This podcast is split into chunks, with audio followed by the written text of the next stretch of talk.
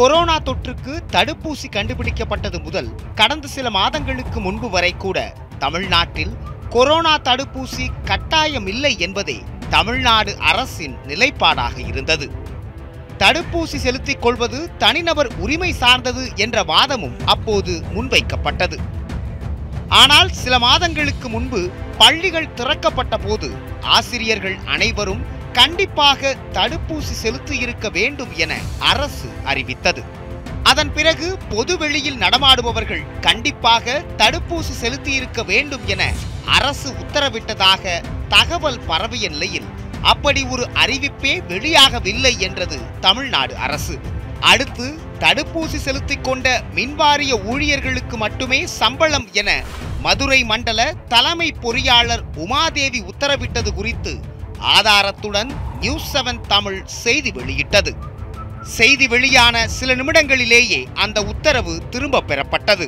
இதற்கிடையில் ரேஷன் கடைகளில் இருந்து கொரோனா தடுப்பூசி போட்டுவிட்டீர்களா என்ற அழைப்பு பொதுமக்களுக்கு வந்தது.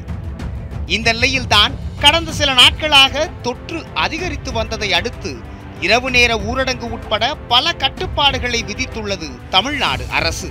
அதில் மிக முக்கியமான அறிவிப்பு ஒன்றும் வெளியாகியுள்ளது. அரசு மற்றும் உள்ளாட்சி அமைப்புகளின் பணியாளர்கள் வரும் ஒன்பதாம் தேதிக்குள் கட்டாயம் தடுப்பூசி செலுத்தி அதற்குண்டான சான்றினை தொடர்புடைய அலுவலகத்தில் சமர்ப்பிக்க வேண்டும் என உத்தரவிடப்பட்டுள்ளது. இதேபோன்று பொதுமக்கள் நடமாடும் கடைகளின் உரிமையாளர்களும் ஊழியர்களும் இரண்டு தவணை கொரோனா தடுப்பூசி செலுத்துவது கட்டாயம் எனவும் உத்தரவிடப்பட்டுள்ளது. ஒட்டுமொத்தமாக தமிழ்நாட்டை பொறுத்தவரை இதுவரை எண்பத்தேழு சதவீதம் பேர் முதல் தவணை தடுப்பூசியை செலுத்தியுள்ளனர்.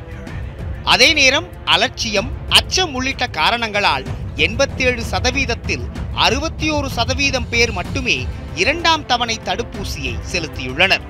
அதாவது தொண்ணூறு லட்சம் பேர் தகுதியானவர்களாக இருந்தும் இரண்டாம் தவணை தடுப்பூசியை செலுத்திக் கொள்ளவில்லை. சென்னையை பொறுத்தவரை ஐம்பது லட்சம் மக்கள் தொகையில் ஐந்து லட்சம் பேர் வரை இன்னும் முதல் தவணை தடுப்பூசி கூட செலுத்திக் கொள்ளவில்லை. எட்டு லட்சம் பேர் இரண்டாம் தவணை தடுப்பூசியை செலுத்திக் கொள்ளவில்லை. இந்த நிலையில்தான் தடுப்பூசியை கட்டாயமாக்க தமிழ்நாடு சுகாதாரத்துறைக்கு அதிகாரம் உள்ளது என கூறியுள்ளார் சுகாதாரத்துறை செயலாளர் ராதாகிருஷ்ணன்.